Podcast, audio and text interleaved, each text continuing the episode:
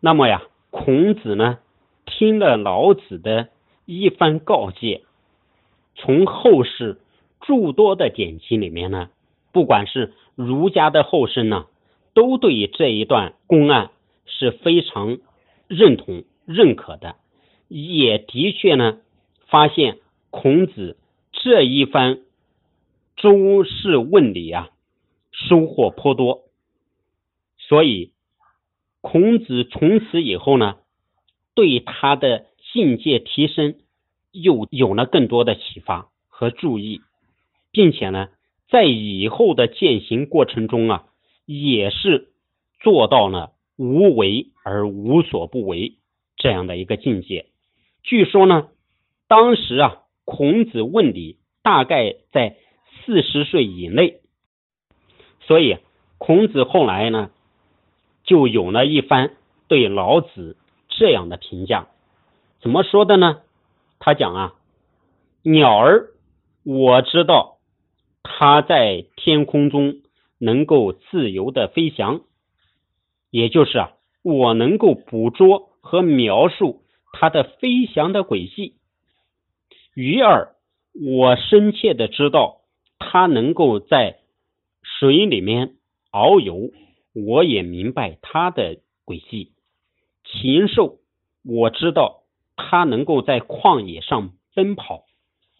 对于奔跑的禽兽啊，我可以用网去捕捉它；对于啊，在深水里面的鱼，我可以用鱼钩去叼它；对于在天空中飞翔的鸟儿，我可以用猎箭去射。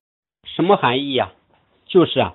外界的事物再难以捕捉和琢磨，我都能够通过一番格物致知的功夫，能捕捉、琢磨得透，并且啊，把事物透过现象看本质，抓住其中的要害和核心。孔子就继续说呢，当然呢，前面呢好像是自夸，其实不然呢。我们知道古人说话呢。前面一番话是为了突出后面的一个重点，所以孔子就继续说到了：“至于龙啊，我却不能够知道它是如何腾云驾雾而升上天空的。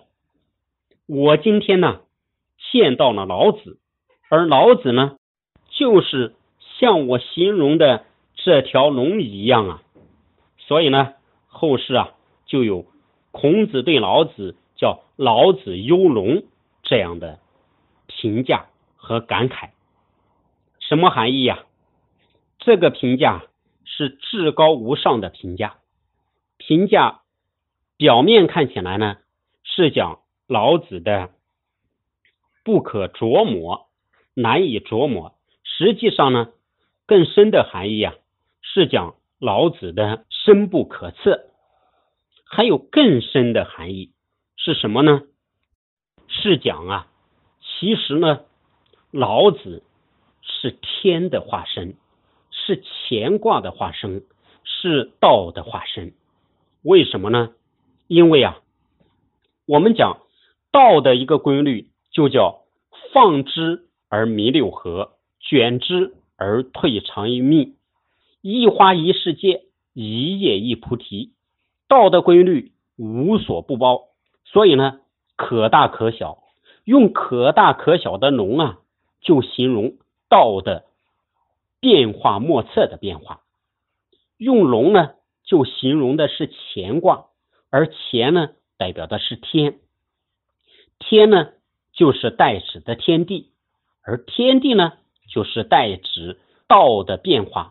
和运行的规律，所以啊，像老子幽龙，其实呢，简单来说啊，就是评价老子简直是对道的化身呐，因为他对道的所有的规律了了分明，无所不通，无所不透。